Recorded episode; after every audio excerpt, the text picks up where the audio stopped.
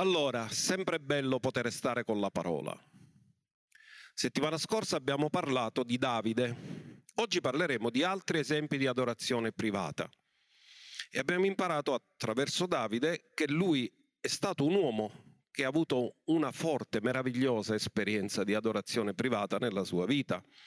E abbiamo imparato quattro caratteristiche attraenti ed ispiranti che troviamo nella sua pratica di ogni giorno. E una delle cose che quando l'abbiamo condiviso ha colpito l'attenzione di tante persone è che Davide è riuscito a coniugare due cose importanti.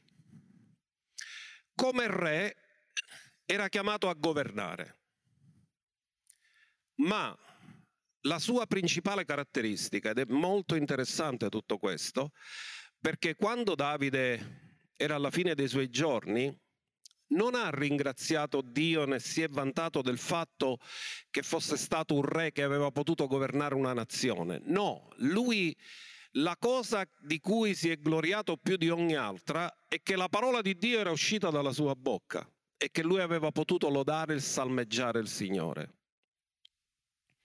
Lui alla fine ha preferito chiamare se stesso salmista che non re in altri termini, ha voluto dire la mia principale priorità nella mia vita non è stato regnare, è stato adorare. E attraverso l'adorazione sono riuscito a regnare secondo la volontà di Dio.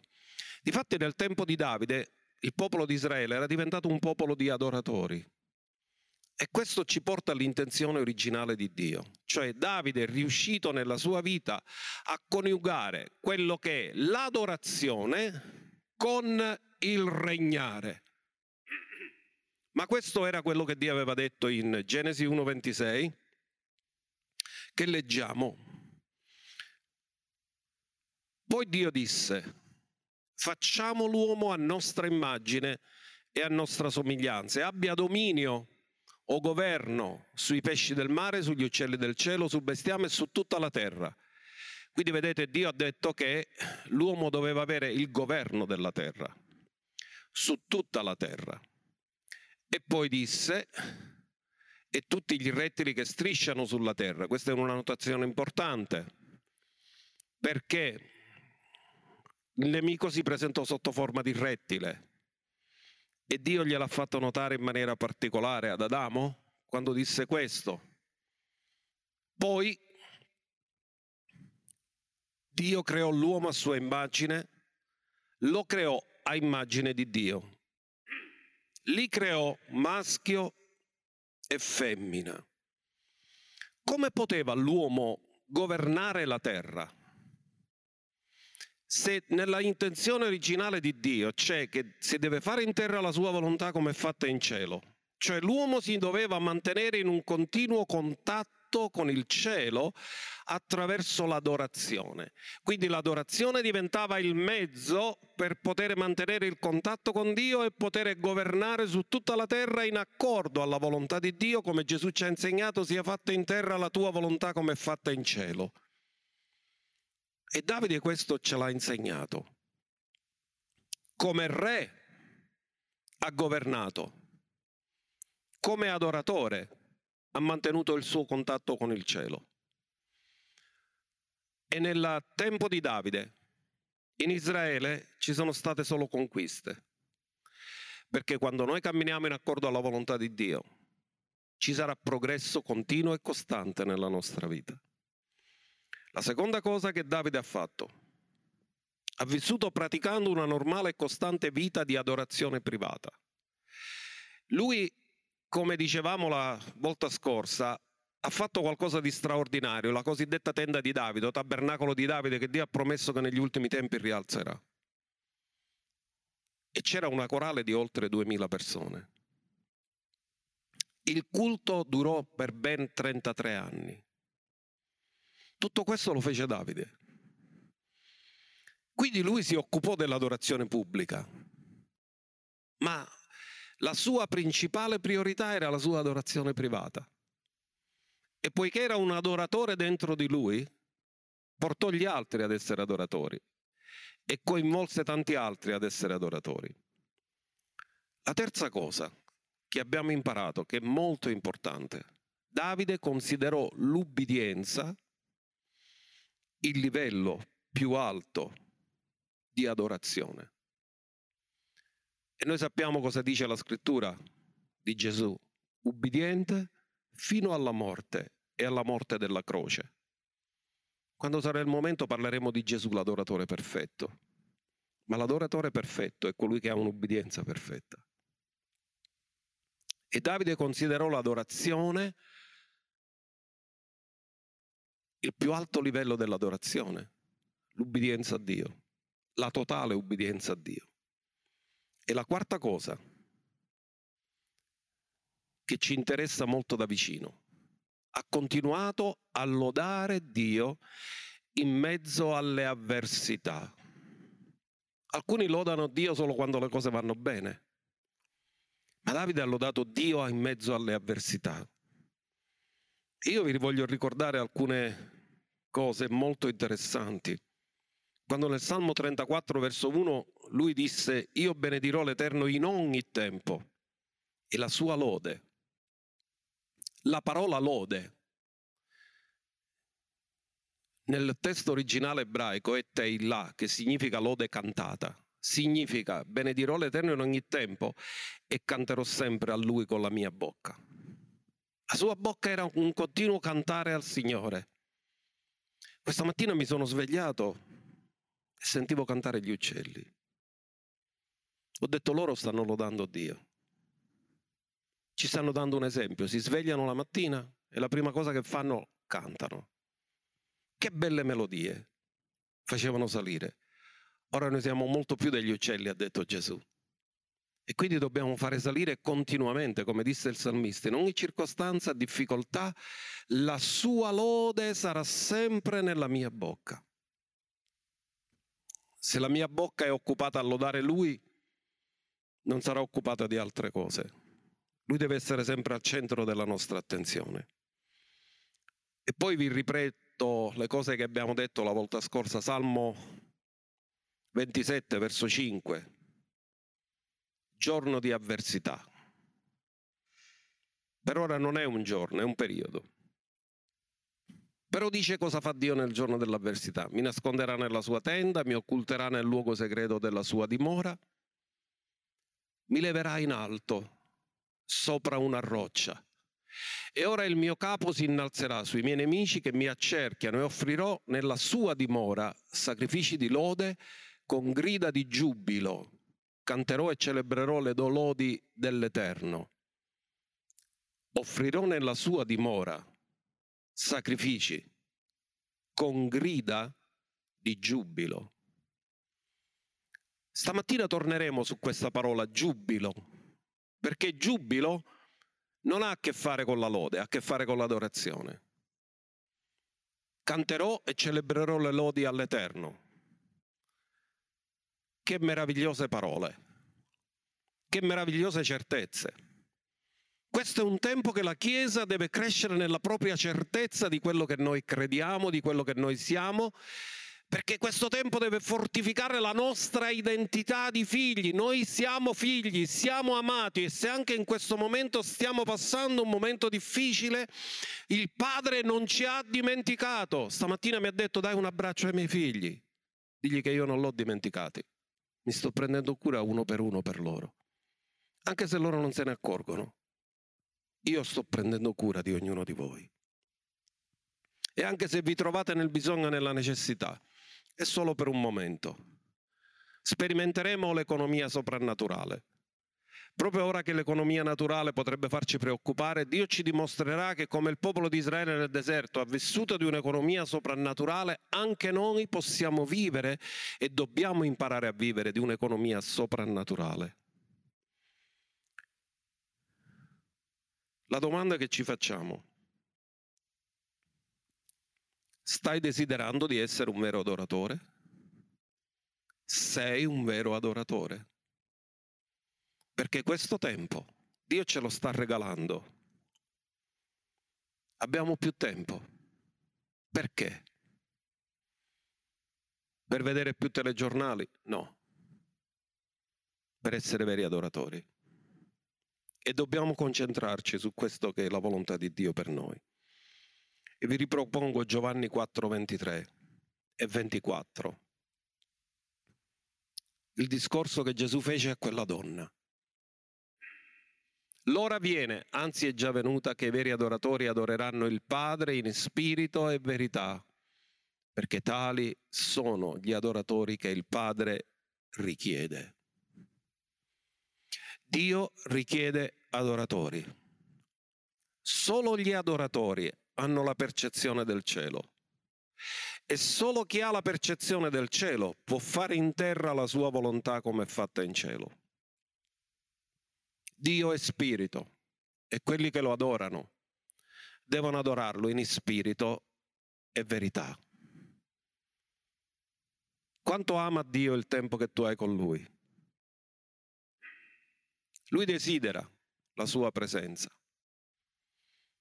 che la sua presenza possa essere ricevuta e vuole noi nella sua presenza, perché Lui è onnipresente, ma noi dobbiamo cercare la sua faccia e la sua presenza.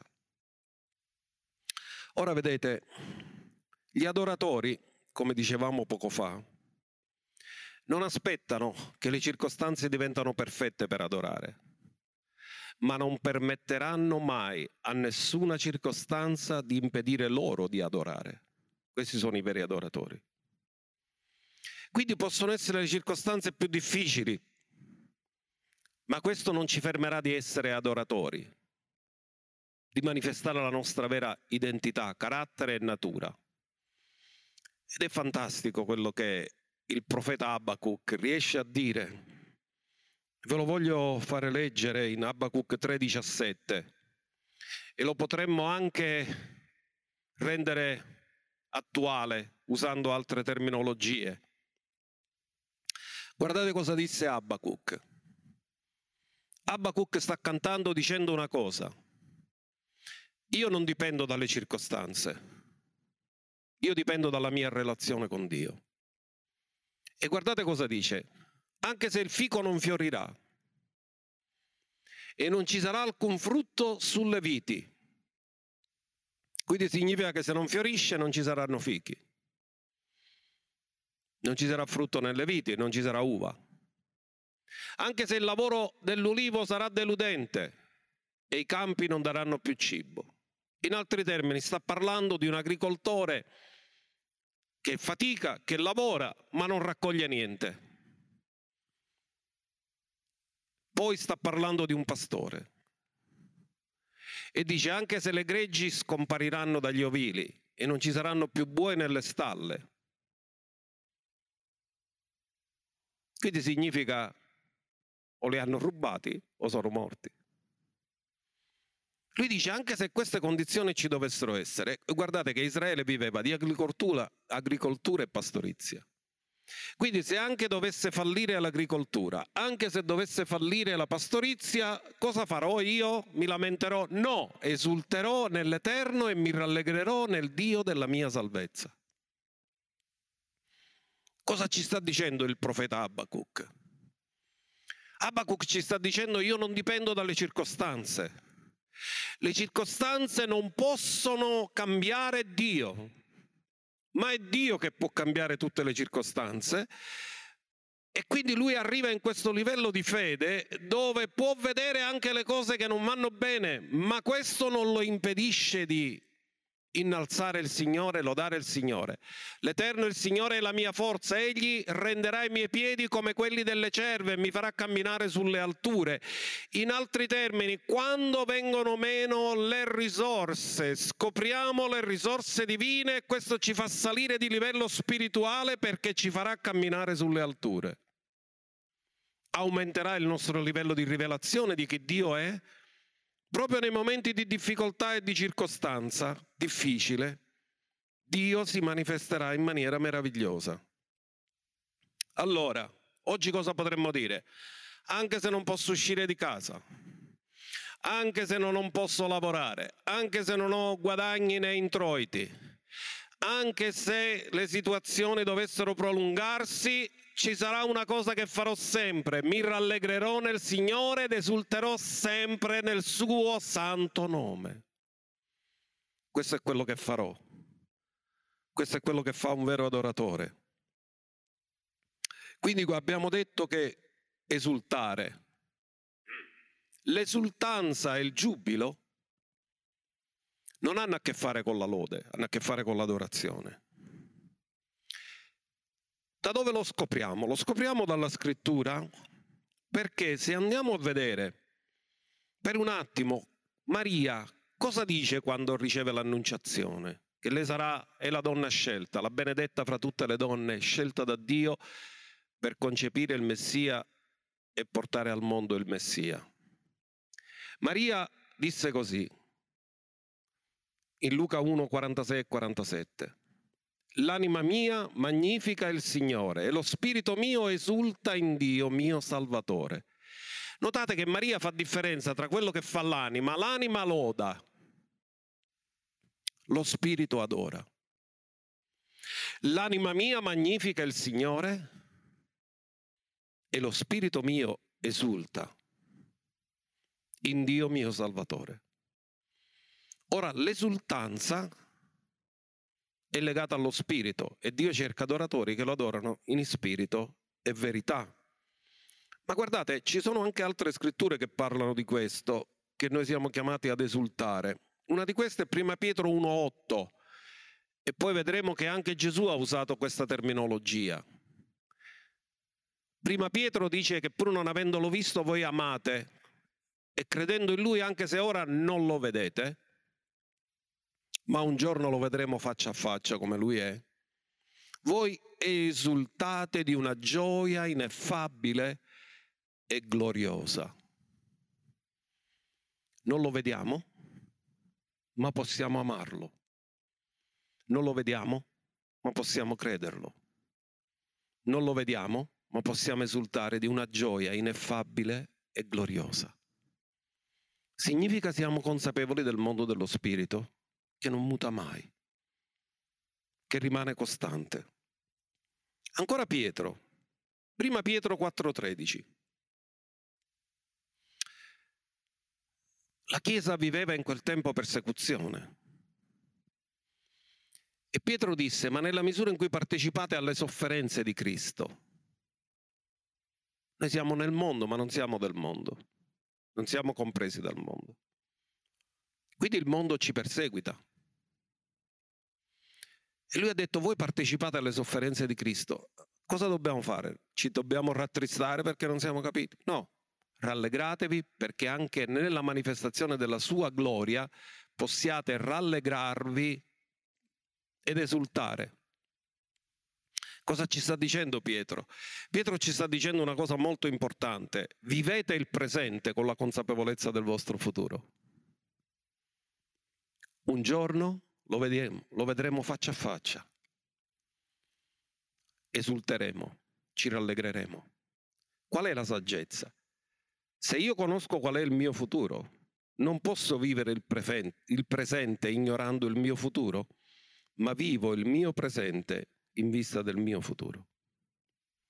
E notate ancora una volta che Pietro usa la parola esultare. Ha a che fare con lo spirito ha a che fare con la rivelazione, ha a che fare con la consapevolezza. Quindi qual è il primo passo per essere un adoratore? Il primo passo per diventare un adoratore è imparare ad adorare nonostante che le circostanze siano negative. È un test per noi. Se il popolo di Israele non avesse incontrato circostanze negative, non avrebbero avuto rivelazione di chi Dio è. Quando hanno incontrato le acque di Mara, che erano amare, non avrebbero avuto rivelazione che c'era un legno che rendeva le acque dolci, il legno della croce. Sono le circostanze che rivelano le soluzioni di Dio e ci fortificano nella fede. E Dio ci chiama ad essere veri adoratori. Ora voglio che impariamo una cosa fondamentale. La cosa fondamentale che voglio che impariamo sono queste cose. Se potete prendere appunti, prendetelo, perché la vita di un adoratore è caratterizzata da tre cose fondamentali. La prima è la fede. la seconda è l'ubbidienza e la terza è il sacrificio. Lo ripeto di nuovo, fede, ubbidienza, sacrificio. Da dove impariamo queste cose? Le impariamo dalla vita di nostro padre spirituale, Abramo. La sua vita fu una vita di fede, una vita di ubbidienza e una vita di sacrificio. Guardiamo la sua vita di fede. E la fede lo portò a mettere Dio al centro della sua vita e a dargli sempre la priorità in tutte le cose. Abramo non costruì mai una casa per lui. Viveva nelle tende. E non pensò mai mi faccio una casa. Ma pensava sempre a fare altari. La casa è per noi, l'altare è sempre per Dio. Guardiamo Genesi 12 verso 7. Dio gli appare Allora l'Eterno apparve ad Abramo e disse, io darò questo paese alla tua discendenza. Allora Abramo vi costruì un altare all'Eterno che gli era apparso. Appena Dio gli dà una parola, gli fa una promessa, la risposta di Abramo è, voglio costruire un altare. Ma l'altare è luogo di morte, luogo di sacrificio.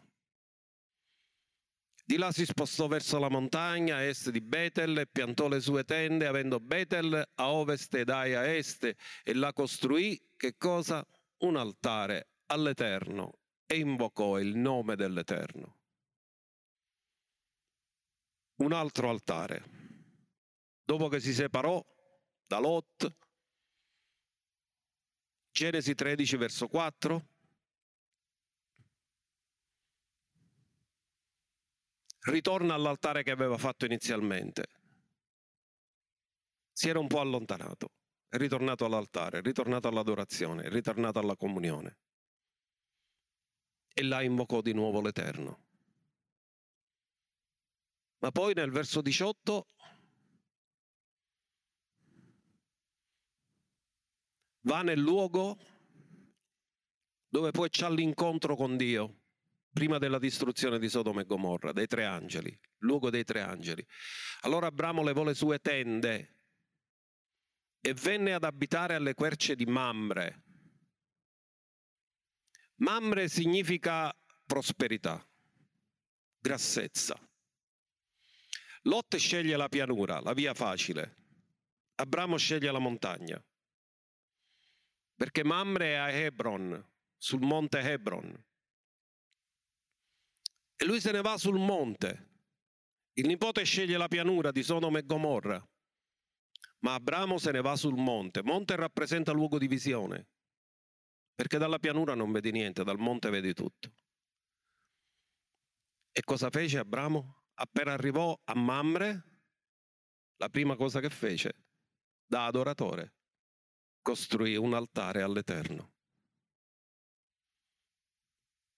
Guardate che esempio meraviglioso che fa.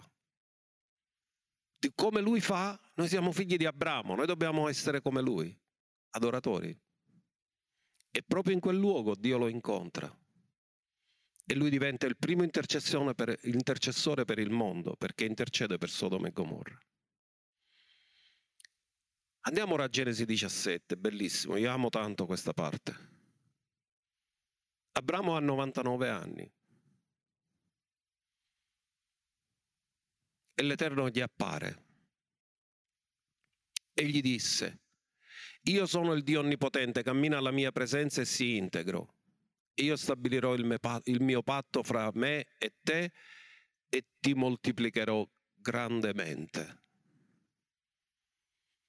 Dio gli ripete tutte le promesse che gli ha sempre fatto. Sapete, la fede viene dall'udire, non basta sentirlo una sola volta la promessa. Dio spesso ricordava le sue promesse ad Abramo. Ora Abramo si trova a un anno esatto dall'adempimento della promessa che lui avrà una progenie che non viene dalla serva, ma viene dalla moglie. Qualcosa di grande, di soprannaturale. E Dio gli dice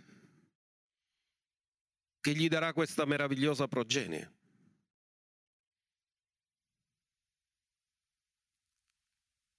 Ti moltiplicherò grandemente, ma ancora lui non ha niente.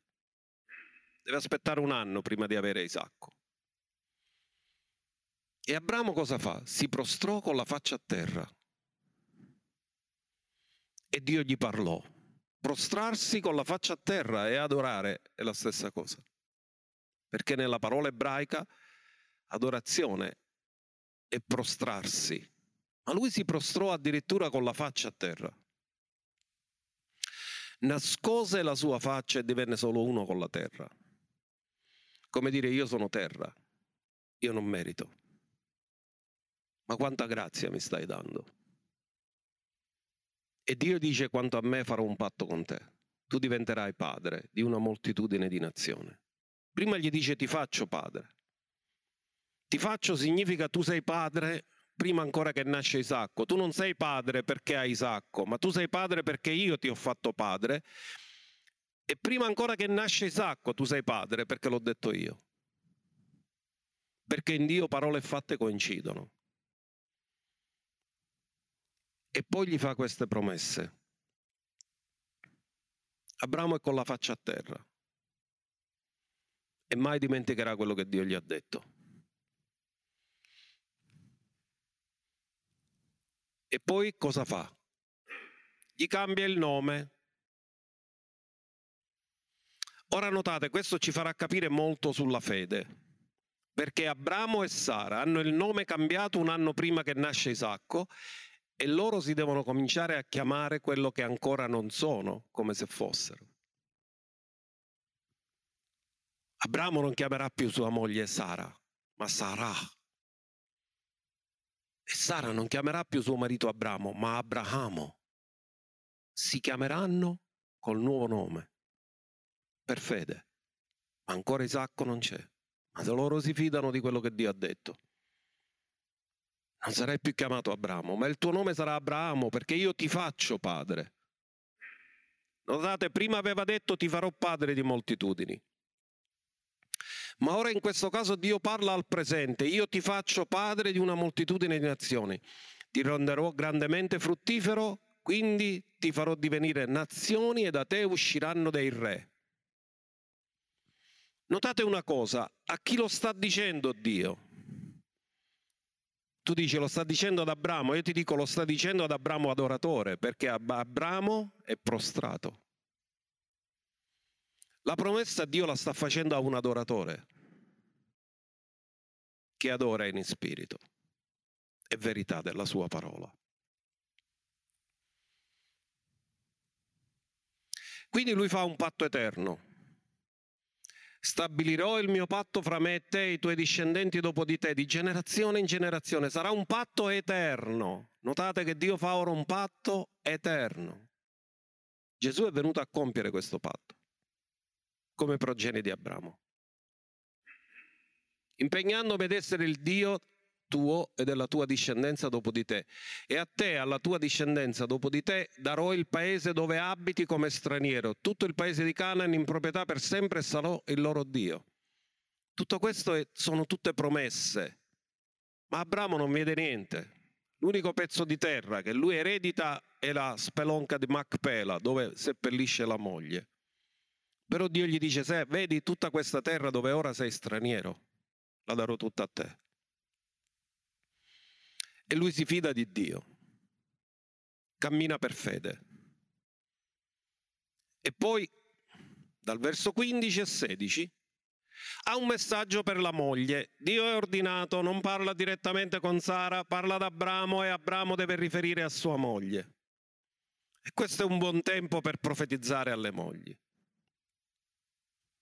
E Dio disse ad Abramo, quanto a Sarai tua moglie, non la chiamare più Sarai, ma il suo nome sarà Sara. La nostra versione purtroppo non lo cita esattamente come nell'originale, ma nell'originale c'è un H. Dio ha aggiunto un H nel nome di Abramo, prendendolo dal suo nome. Perché nel tetragramma di Dio c'è JHWH.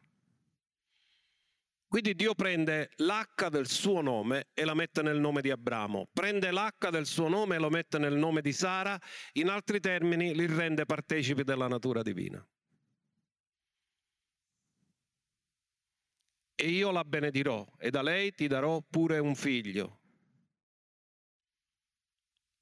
Sì, io la benedirò ed ella diventerà nazioni. Re di popoli usciranno da lei. In altri termini, Dio sta dicendo, non guardate come siete ora. Ora apparite una coppia sterile, ma io non vi vedo così. E vi cambio il nome. Voi comincerete a chiamarvi come io vi chiamo. E Sara chiamò Abramo per un anno. Abramo. Certo, dopo che ha scoperto che era incinta era più facile. E Abramo la chiamò Sarah, madre di moltitudini, quando ancora lei neanche si vedeva che era incinta. In altri termini hanno cominciato a esercitare la loro fede nella parola di Dio, nella promessa di Dio. Ma qual è stata la priorità di Abramo? Adoratore privato, costruttore di altari altare rappresenta la nostra vita spirituale. Abramo ha curato la sua vita spirituale più di qualsiasi altra cosa. E voglio dirvi una cosa, Abramo fu benedetto in ogni cosa. Chi cura la vita spirituale cerca prima il regno di Dio, tutte le altre cose gli saranno sopraggiunte. Che lezione grande. Cos'è l'altare per noi? Abramo costruiva altari. Per noi l'altare è il Golgota, dove Dio ha fatto l'offerta più grande che poteva fare all'umanità. Vi do un verso in Ebrei 13 verso 10. Dice così, noi abbiamo un altare, Abramo costruì altare, noi siamo progenie di Abramo, ma anche noi abbiamo un altare del quale non hanno diritto di mangiare quelli che servono al tabernacolo. Quindi sta dicendo c'è una transizione tra la legge e il tabernacolo di Mosè e i Leviti. Nell'altare dove siamo noi non hanno accesso i Leviti perché è un nuovo patto, una nuova ed eterna alleanza. Quello era transitorio, questo è definitivo. E se andate a leggere tutto il contesto, non abbiamo il tempo per farlo, di Ebrei 13 verso 10, tutto il contesto parla della croce. In altri termini, alla croce Dio ha terminato, compiuto il sacerdozio levitico. Da allora in poi c'è un altro sacerdozio, secondo l'ordine di Melchisedec. E chi faceva parte del sacerdozio levitico non aveva accesso al sacerdozio secondo l'ordine di Melchisedec. Era cambiato tutto, era cambiato la legge. Ma l'altare di cui sta parlando è l'altare che parla della croce. Non si può continuare a servire nel tabernacolo se hai la rivelazione della croce. E se hai la rivelazione della croce non puoi tornare indietro nel tabernacolo. Ritorniamo ad Abramo. Che meravigliosa esperienza di fede. Lui e sua moglie si continuano a chiamare per un anno con il nome che Dio ha dato. La mattina si svegliano e lei lo chiama Abramo, padre di moltitudini, e lui risponde madre di moltitudini. Si chiamano così. Usano la fede. Ora Abramo è arrivato a una fede matura. Romani 4 racconta la fede di Abramo quando è giunta a maturità perché sicuramente quando ha fatto il compromesso non possiamo attribuirgli questo. quando si unì con Agar pur col consenso della moglie, non possiamo attribuirgli questo, ma dopo, quando ha avuto fede, dopo Genesi 17, possiamo attribuirgli questo perché la sua fede era cresciuta. Neppure dubitò per incredulità riguardo alla promessa di Dio, ma fu fortificato nella fede e diede gloria a Dio, perché era forte nella fede. Quando siamo forti nella fede, questo dà gloria a Dio, ci aiuta a dare gloria a Dio, pienamente convinto. Questo era un processo, lui non, non è cominciato pienamente convinto, ha fatto compromessi. Ma poi è arrivato in un momento dove era pienamente convinto che ciò che Dio gli aveva promesso era anche potente di farlo.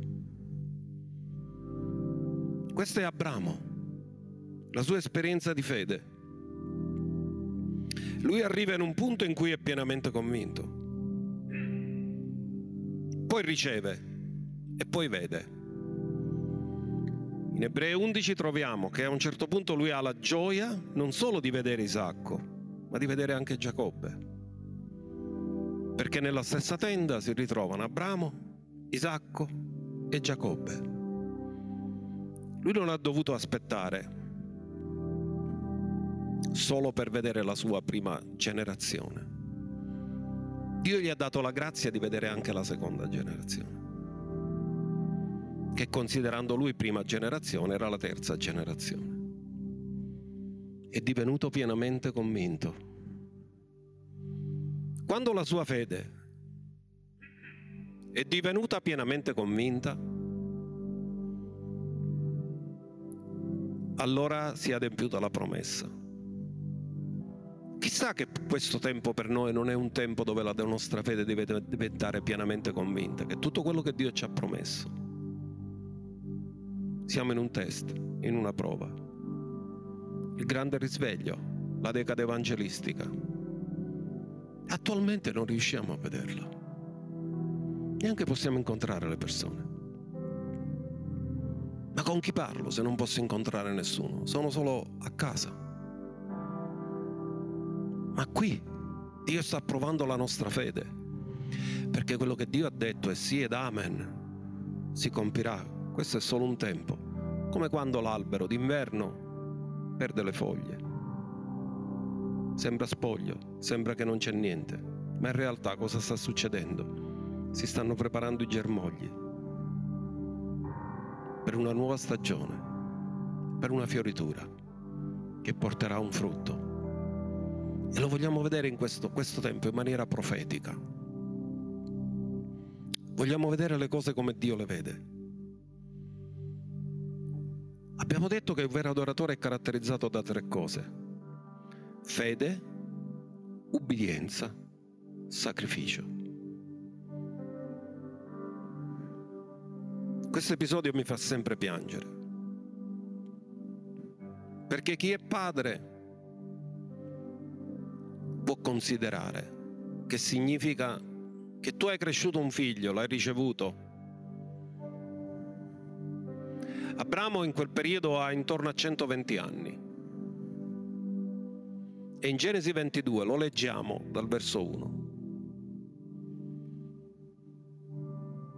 Dopo queste cose. Significa c'è un tempo, c'è una stagione. Dio non ti chiederà mai le cose quando non sei capace di farle. Se Dio avesse detto ad Abramo di offrirgli Isacco quando aveva un anno, non sarebbe stato capace di farlo. Ora Isacco è cresciuto, se l'è goduto. Ha tra 17 e 25 anni, dicono gli studiosi. Facciamo una media a 20 anni, c'è un figlio a 20 anni. E Dio lo mette alla prova. Ascoltate, Dio lo mise alla prova. Dio sapeva che non l'avrebbe fatto morire Isacco. Ma per Abramo è stata una prova tremenda. In che cosa era provato l'adoratore? Si amava di più il dono o il donatore? Se si fidava di più di quello che aveva o di chi gliel'aveva dato? E Dio lo mise alla prova dicendogli, Abramo, Egli rispose, eccomi. E Dio disse, prendi ora, ora. La fede è ora. Sento la vostra voce dalla casa che dice ora. Ora tuo figlio, il tuo unico figlio, e colui che tu ami, Isacco, va nel paese del monte Moria.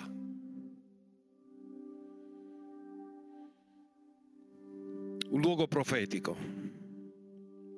Questo è il luogo profetico. Monte Moria. È lì dove Davide ha offerto poi il sacrificio durante la pestilenza. E dice così, offrilo in olocausto sopra uno dei monti che ti dirò. Abramo è messo alla prova. Ma un adoratore cosa fa? Ha fede, ubbidienza e sacrificio. E Abramo si alzò al mattino presto. Abramo è ubbidiente. Dio gli dice ora lo devi fare Abramo. E Abramo si alza la mattina presto, mise il basto al suo asino, prese con sé due dei suoi servi e Isacco suo figlio spaccò la legna per l'olocausto, poi partì per andare al luogo che Dio gli aveva detto e il terzo giorno Abramo alzò gli occhi e vide da lontano il luogo. Come lo riconobbe? Dio gli disse, quello è il luogo. Allora Abramo disse ai suoi servi, rimanete qui con l'asino. Io e il ragazzo andremo fin là, adoreremo. Notate cosa dice. Adorazione e obbedienza sono collegati insieme. Non dice adorerò, dice adoreremo. Perché c'è l'ubbidienza di Abramo, ma c'è l'ubbidienza di Isacco. Il più alto livello di adorazione è l'ubbidienza. Isacco si fida delle parole di suo padre. Andremo, adoreremo, ritorneremo.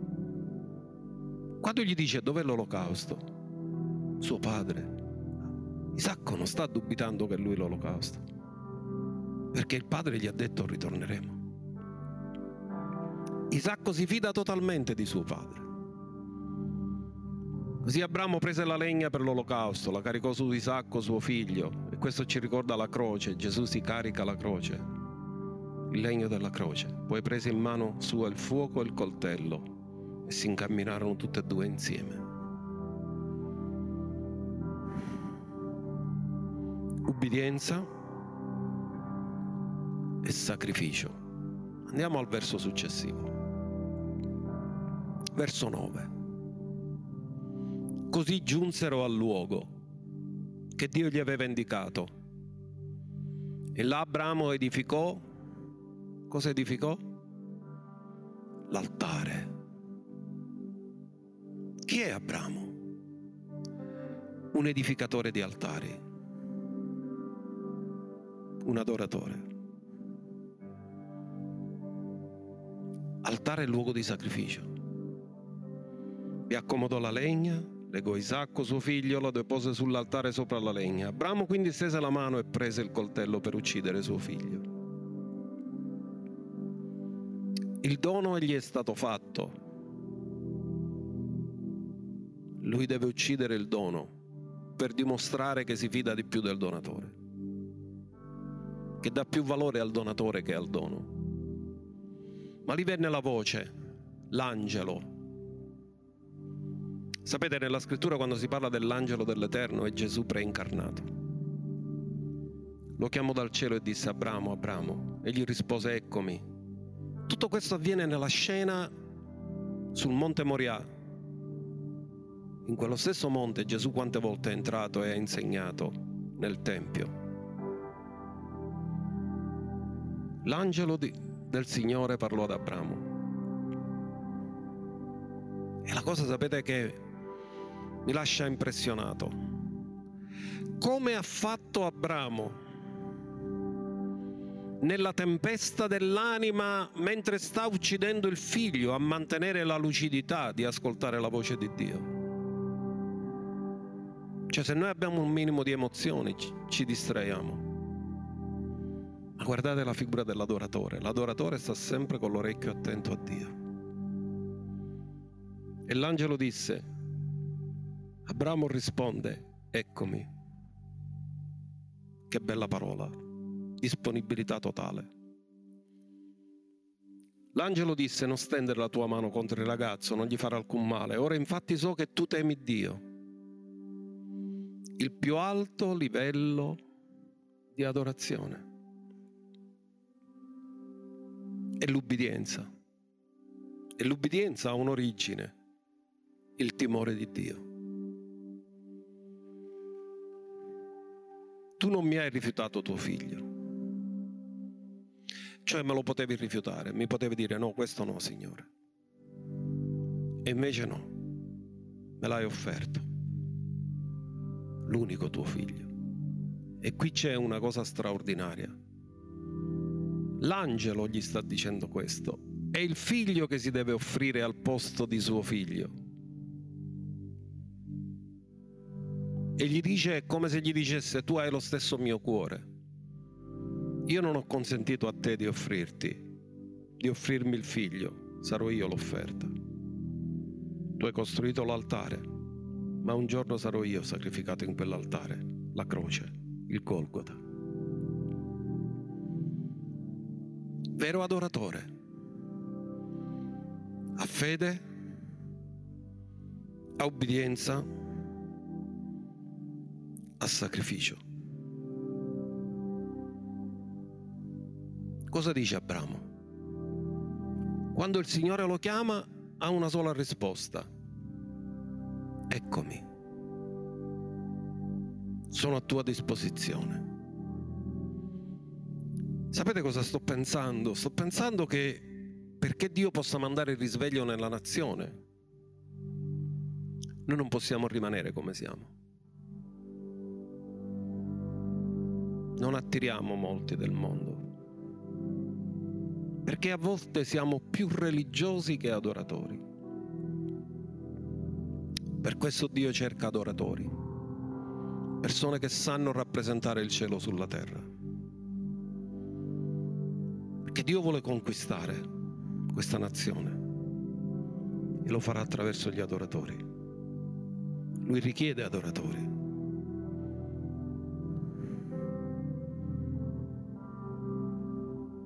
Concludere tre cose.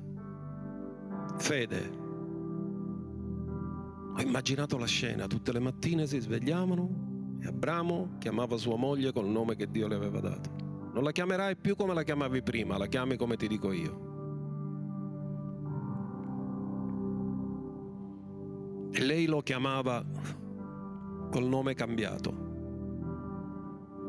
Hanno esercitato la fede chiamando le cose che non sono come se fossero perché a questo Dio ci chiama.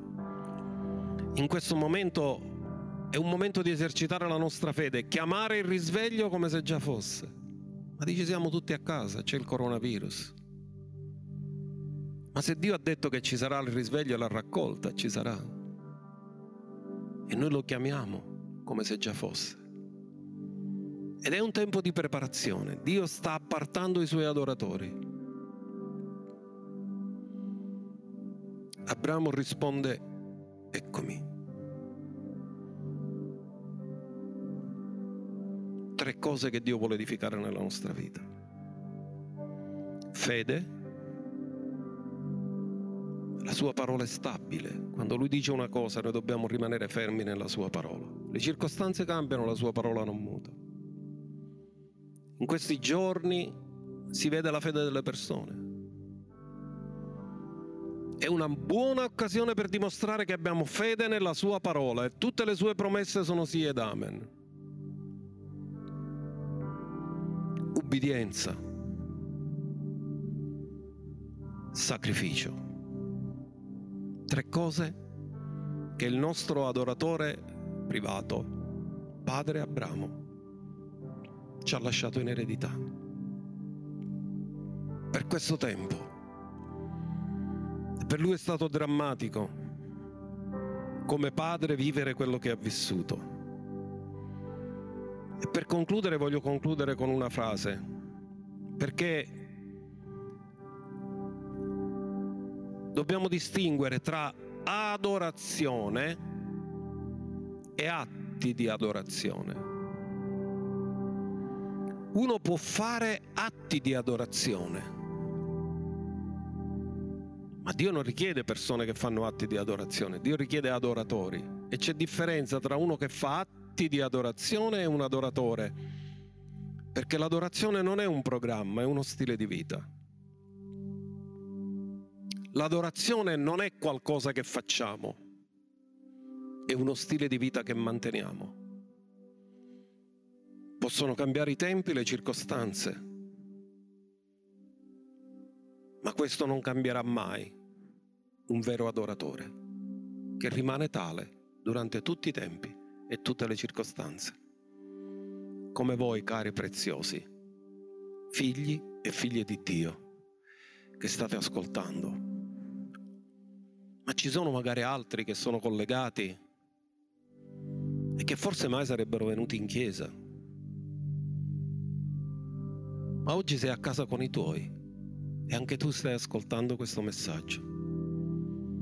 E Dio ti ha creato questa opportunità di poter ascoltare la sua parola, di qual è il suo piano, il suo progetto, il suo programma. E tu ora ti stai chiedendo, ma io cosa devo fare per diventare un adoratore? Prima devi diventare figlio, poi si diventa adoratori. E io dove tu ti trovi, se potete, alzatevi in piedi e ora faremo la preghiera di salvezza. Con tutto il tuo cuore, la presenza di Dio è lì dove ti trovi. Ora faremo la preghiera di salvezza. Tu che mai avevi incontrato Gesù, avevi conosciuto Gesù, oggi è giorno di salvezza. Oggi è giorno di grazia. Oggi è giorno di benedizione. Dio può fare diventare una domenica che potrebbe apparire squallida perché deve essere stare a casa tua come il giorno della tua salvezza, dove tu incontri il Signore e ci sarà una gioia ineffabile e gloriosa nella tua vita. Così vi voglio invitare, tutti quelli che ancora non avete ricevuto Gesù come Signore della vostra vita, a ripetere a voce alta questa preghiera, che è la preghiera di salvezza, dove voi ricevete Gesù come Signore della vostra vita, il sacrificio dei sacrifici sull'altare del Golgota. È stato offerto al posto nostro. Ripetete a voce alta questa preghiera, Signore, vengo davanti a te. E dichiaro questa mattina che tu sei morto al posto mio e sei risuscitato per donarmi la tua giustizia. Io credo nel mio cuore e ottengo la tua giustizia. E con la mia bocca confesso te Gesù come Signore della mia vita e ottengo la salvezza. Ora sono in Cristo e sono una nuova creatura. Le cose vecchie sono passate e sono diventate nuove perché tu mi hai perdonato e mi hai salvato. Grazie Gesù che mi hai perdonato e mi hai salvato. La preghiera che hai fatto è la preghiera che ti porta ai piedi della croce a riconoscere quel sacrificio che Dio ha fatto per te, perché tutti i tuoi peccati fossero lavati, perdonati e tu potessi diventare figlio, con una relazione meravigliosa con il Padre, che ti ha tanto amato che ha dato il suo unico figlio, affinché chiunque crede in Lui non perisca, ma abbia la vita eterna.